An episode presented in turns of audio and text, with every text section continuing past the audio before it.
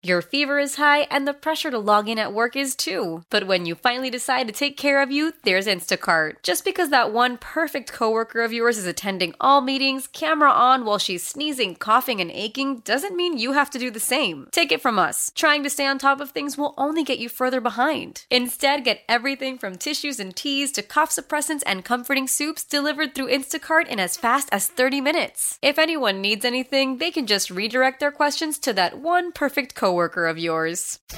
Now joining Paul and Jordana to talk Hollywood, film reviews, and all things movies from directconversations.com. It's Tim Lammers. Presented by Bradshaw and Bryant Personal Injury Attorneys, seeking justice for the injured. Find them at minnesotapersonalinjury.com. Jedi cannot help what they are. Their compassion leaves a trail. Jedi Code is like an itch. He cannot help it. Where is he? Oh boy. This sounds good. That's that's a clip from a new series on Disney Plus, Obi-Wan Kenobi. I'll bet you a bagel that uh, Tim Lammers has something to say about that. Is this a prequel or a sequel, or does it matter? Hey, Tim. Thank you, Paul. Good afternoon. Hope you had a great Memorial Day weekend. Um, Thank you. You know, it, it's it's one of those falling in between sorts of things. Yes, it is okay. a prequel to the Star Wars story that began in 1977 with Sir Alec Guinness as Ben Obi Wan Kenobi, um, but it takes place 10 years after the events of Star Wars Episode 3 Revenge of the Sith. Uh, in that film, Ewan McGregor played Obi Wan. Now it's been 10 years. He's in hiding on Tatooine. Uh, he brought, of course, uh, Padme Amidala and Anakin Skywalker's twins. He separated them, brought Luke Skywalker to Uncle Owen on Tatooine, and then uh, brought Princess Leia to Alderaan, where she is the adopted daughter of uh, Senator Bail Organa. So you do have actually some involvement with those children uh, at uh, age 10 now. But the series mainly centers on Obi Wan being hunted down by the Inquisitors, which are basically henchmen for uh, Darth Vader. They okay. want him. They know he's still around, that he still exists. So really, right now, it's a, a cat and mouse game, and and you know, an, an effort to find him.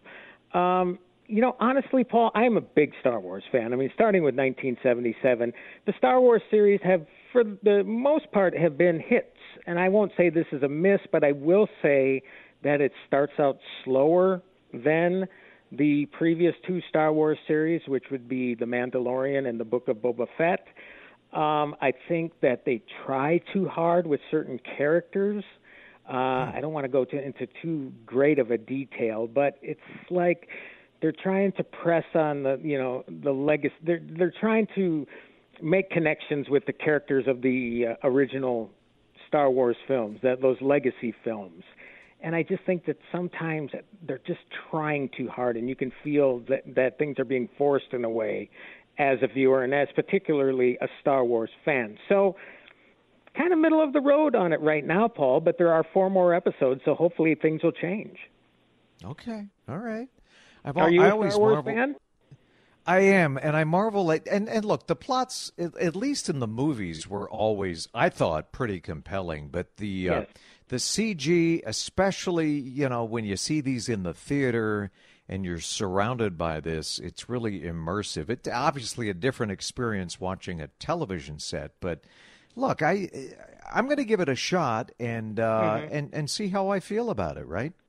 Right. Yeah, and I think the big, you know, reveal people are waiting for, and you do get a glimpse of him in at the end of episode two. But this fe- features the return of Darth Vader, and you know slash Anakin Skywalker, played by Hayden Christensen.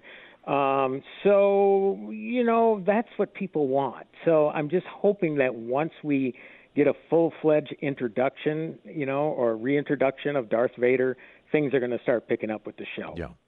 Yeah. Hey, I'm interested in this next one. I love Ricky Gervais, a new Netflix comedy special, Ricky Gervais Supernature. Welcome to my show. Uh, it's not a show. There's no dancers or jugglers. It's basically a bloke talking, um, which is essentially what stand-up comedy is, isn't it? A bloke talking. Sexist. Um, what about all the funny female comedians? Like, um, no, no, no. Right.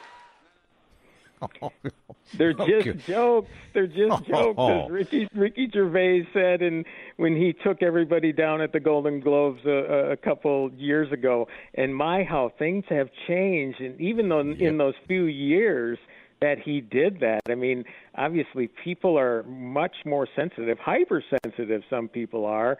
Uh, the ones that like to be very vocal on Twitter about such things. My whole feeling has been this all along. Look, if it offends you, don't watch. Um, he's an equal opportunity offender like Dave Chappelle. Dave Chappelle has been under the microscope for his controversial things that he says. Um, but the thing about Dave Chappelle and the thing about Ricky Gervais is they're not afraid to say what they want to say. And yes, they're equal opportunity offenders who go after everybody. And Ricky Gervais in this particular special goes after everyone. But he, again, he impresses upon people that these are just jokes. That little clip there, you know, you heard it, and people might think, "Oh my God, that's offensive." But if you hear the rest of the joke, you find it funny because, in a way, he's calling himself out for being inappropriate.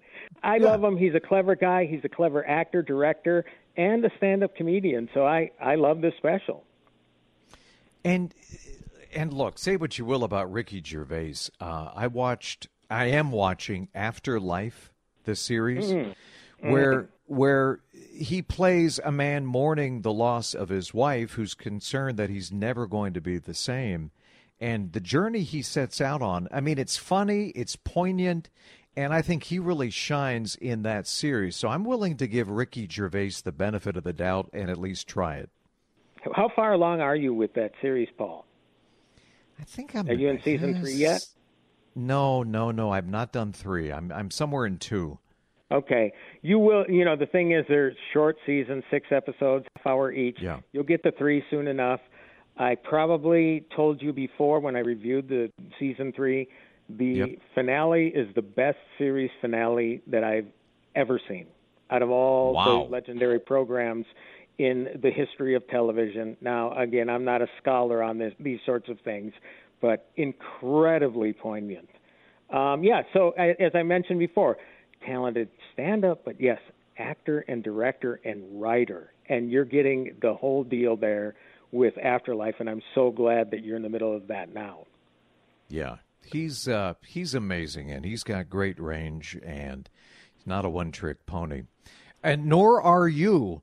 And we're going to be talking a little bit about Top Gun Maverick, 150 million in four days. Tom Cruise had a pretty good weekend, and uh, you're still gung ho on that, right? Everybody should run out and see that. Absolutely. Now, did, did you see it yet, Paul? No, I have not. Um, I'm go- I, I hope to see it later this week, but um, I have not seen Everybody it yet. I've talked with about the film, and I've been out and out and about, you know, with Memorial Day weekend and you know everything, and and everybody I've talked to overwhelmingly positive, loved it. I have not heard one bad thing, you know, come from anybody who's you know saw the movie over the weekend. It is just incredibly intense, emotional, uh, inspiring, very again positive. It's a very positive message that is always welcome in times where there's uncertainty and, and strife. So yeah, yeah, you got to love that.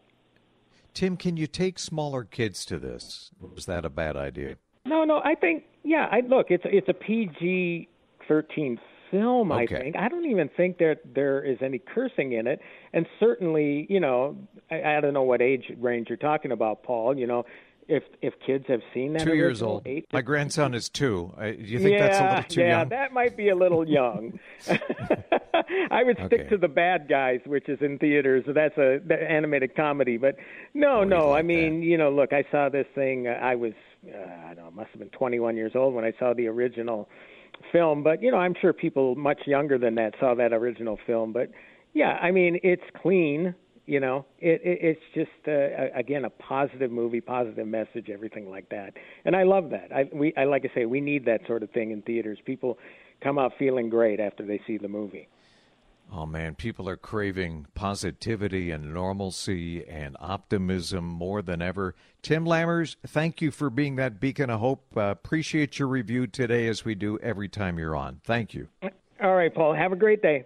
Celebrate and save at Ashley's anniversary sale with hot buys, your choice of colors starting at just $3.99. Ashley Sleep mattresses starting at $2.50. Plus, receive a free adjustable base with select mattress purchases and shop top mattress brands like Stearns and Foster, Tempur-Pedic, Purple, and Beautyrest Black with 60-month special financing. Only at Ashley. Subject to credit approval. No minimum purchase required. Minimum monthly payment, down payment, tax, and delivery may be required. See store for details.